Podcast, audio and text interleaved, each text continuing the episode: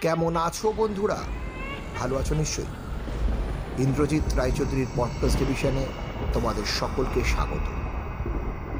আমি বেসিক্যালি একজন সত্যি ভৌতিক ঘটনা মানে স্টোরি টেলার তোমাদেরকে আমি অনেকগুলো এপিসোড দিয়েছি তোমরা শুনেওছ, আশা করি ভালো লেগেছে।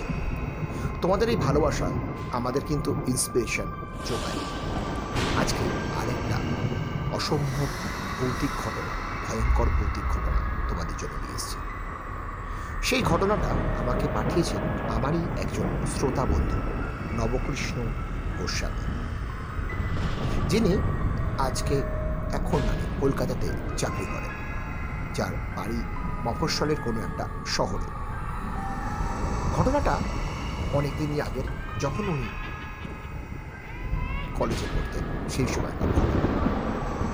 তা ওনার যে মফস্বল শহরটা বলেছিলাম, সেই স্টেশনের পাশে ছিল ওনার বাড়ি।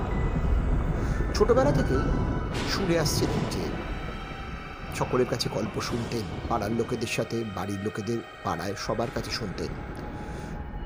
ওনাদের ট্রেনের লেভেল ক্রসিংটা খুব একটা ভালো জায়গা জায়গাটা একটু ভৌতিক ব্যাপার স্যাপার আছে। সন্ধে রাত্রির বেলা হলে সকলে ওই জায়গাটা অ্যাভয়েড করে। ওর জন্মের আগে সবাই ওই জায়গাটা বেশ বসে ঠান্ডা হাওয়া খেত এবং গল্প গুজবের একটা সুন্দর মাধ্যম ছিল। কারণ তখন খুব একটা ট্রেন ওখান থেকে পাস করতো না। তবে আজকে জায়গাটা খুব নির্জন। ও বাবার মুখে শুনেছিল যে বেশ অনেক অনেক বছর আগে যখন সবাই ওই জায়গাতে বসে গল্প গুজব করতো সন্ধেবেলায়, কাজকর্মের পর। সেই সময় একটি ট্রেন আসছিল। সকলেই সজাগ ছিল, কিন্তু চার বন্ধু, যারা ওই লাইনের মধ্যেই বসে গল্প করছিল, তারা ঠিক সজাগ ছিল না। ট্রেনটি এসে এবং চার বন্ধুকে পিছিয়ে দিয়ে চলে যায়। কারুর মুখ থেতলে যায়, কারুর ঘাড় ভেঙে যায় কারুর হাত পা কেটে বডি শুদ্ধ উড়ে যায়। খুব বিভৎসভাবে চার বন্ধুর মৃত্যু হয়। এবং এই মর্মান্তিক দুর্ঘটনা যারা দেখেছিল, তাদের স্মরণে আজও আছে।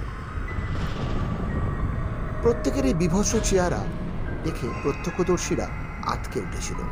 এরপর থেকে ওই লেভেল ক্রসিং যারা যেত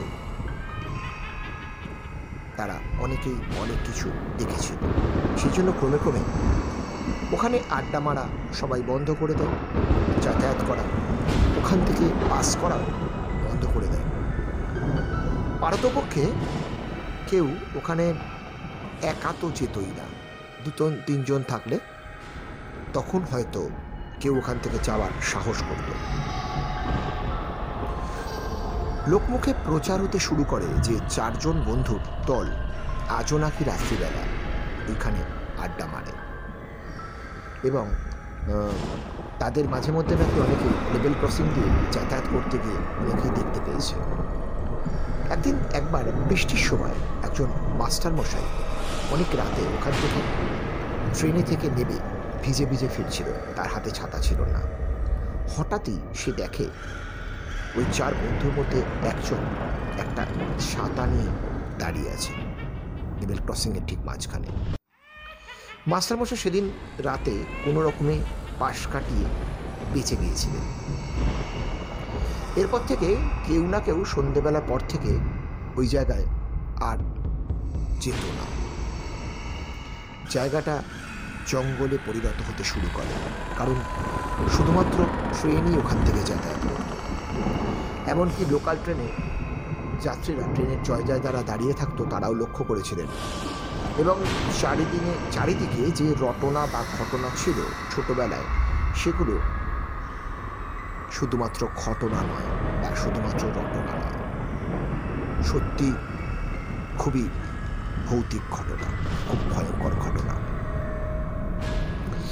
তা যাই হোক, এটা কাটতে কাটতে ছোটবেলা থেকে ওনারা, উনি শুনে আসার পর বড় হওয়ার সাথে সাথে ব্যাপারগুলো ভুলেও গেছে। কারণ স্কুল, কলেজের গণ্ডি বেরিয়ে এবার চাকরিতেও ঢুকে গেছে সবাই। দেশের বাড়ির দিকে এখন ছুটি কাটাতে যায়। মানে কলকাতায় একটা মেসে উনি থাকতেন। কারণ অফিস করে একমাত্র শনিবার দিন সুযোগ পেত বাড়িতে যাওয়ার জন্য। এবং বাড়িতে যেত শনিবার, রবিবার, আবার সোমবার সকালবেলা কলকাতাতে ফিরতে হতো। এরকমই এখন দিন গেছে। তা যাই হোক, একদিন বেশ আগের শনিবার অফিস থেকে বাড়ি যেতে পারিনি। তারপরে শনিবার বাড়িতে যেতেই হবে, পরপর দুই শনিবার বাড়িতে না গেলে বাড়ির লোকেরাও চিন্তা করছে। সেই শনিবারও অফিস থেকে সোজা নবকৃষ্ণবাবু বাড়ির দিকে রওনা দিয়েছেন সেদিন বেশ রাত হয়ে গেছিল। ট্রেনের পেছনের দিকে কামরা থেকে নেবে উনি লাইন পেরিয়ে বাড়ির দিকে রওনা হতে শুরু করলেন। অত রাতে রিক্সা পাবেন না, উনি জানতেন, কারণ সেদিন বেশ রাত হয়ে গেছিল। তাই ভাবলেন, স্টেশন দিয়ে অতটা ঘুরে যেতে অনেকক্ষণ টাইম লাগবে। যদি লেভেল ক্রসিং দিয়ে চলে যাওয়া যায়। ঠিক মাথার মধ্যে তখনও ব্যাপারটা মনে পড়েনি সেই জন্য লেভেল ক্রসিং দিয়ে বাড়ির রাস্তাটা উনি তখন ধরতে যাচ্ছিলেন তখন বেশ ঠান্ডা হাওয়া বইছিল। ঘন ঘন বিদ্যুৎ চমকাচ্ছে। হঠাৎই উনি দূর থেকে লক্ষ্য করলেন লেভেল ক্রসিংটা ক্রস করে একটা রিক্সা দাঁড়িয়ে আছে। উনি তাড়াতাড়ি রিক্সা ধরতে যাবেন। ভাবলেন যে ভালোই হলো রিক্সাটা এই রাত্রির বেলা পাওয়া গেল। উনি অন্ধকারে দেখলেন যে কয়েকজন বসে তাস খেলছে। ভাবলেন যে এত রাতে এখানে তাস খেলছে? তবু ভালো লাগল যে আমি একাই নই আরও অনেকেই এখনও বাইরে ঘোরাফেরা করছে। ওদের উনি পাশ কাটিয়ে যখন যাচ্ছেন, হঠাৎ নজর করলেন যে ওনার দিকে একটি ছেলে তাকিয়ে আছে। তার মুখটা থ্যাকলানো চোখ দুটো স্থির, শীতল দৃষ্টিতে ওনাকে দেখছে। হঠাৎই সেই মুহূর্তে ওনার ছোটবেলার ঘটনাটা মনে পড়ে গেল। দিকবিদিক জ্ঞানশূন্য হয়ে নবকৃষ্ণবাবু দৌড়তে লাগলেন। সামনে যে রিক্সাওয়ালা ছিল, ওর মধ্যে দৌড়ে গিয়ে উনি চড়ে বসলেন। রিক্সাওয়ালাকে বললেন রিক্সাওয়ালা তুমি তাড়াতাড়ি চলো দাদা। আমি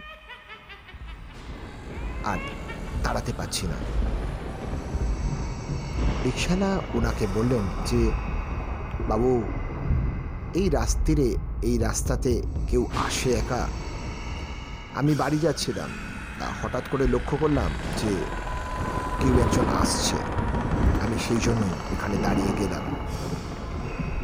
আপনি তো জানেন বাবু, এই জায়গাটার খুব বদনাম আছে। সেই কারণের জন্য সচরাচর কেউ এইদিকে আসতে চায় না। আপনাকে দেখে আমি ওই জন্যই দাঁড়ালাম। উনি বুঝলেন যে রিক্সাওয়ালার জন্য হয়তো সেদিন রাতে বেঁচে গেছেন আর কোনোদিন এই পথে উনি আসবেন না, কপাল ঠুকলেন কারণ ছোটবেলার যে ঘটনা, এত বছর ধরে উনি শুনে এসছেন, এত মানুষের কাছ থেকে শুনে এসছেন, আজকে ওনার জীবনে সেটা সত্যিতে পরিণত হল।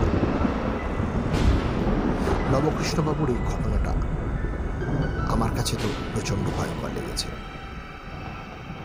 তোমাদের কেমন লাগল বন্ধুরা? আবার আসছি পরের পডকাস্ট নিয়ে। আবার নতুন ভয়ঙ্কর ঘটনা মানে সত্যি ঘটনা তোমাদের জন্য নিয়ে। তবে আজ আসি। আবার দেখা হবে।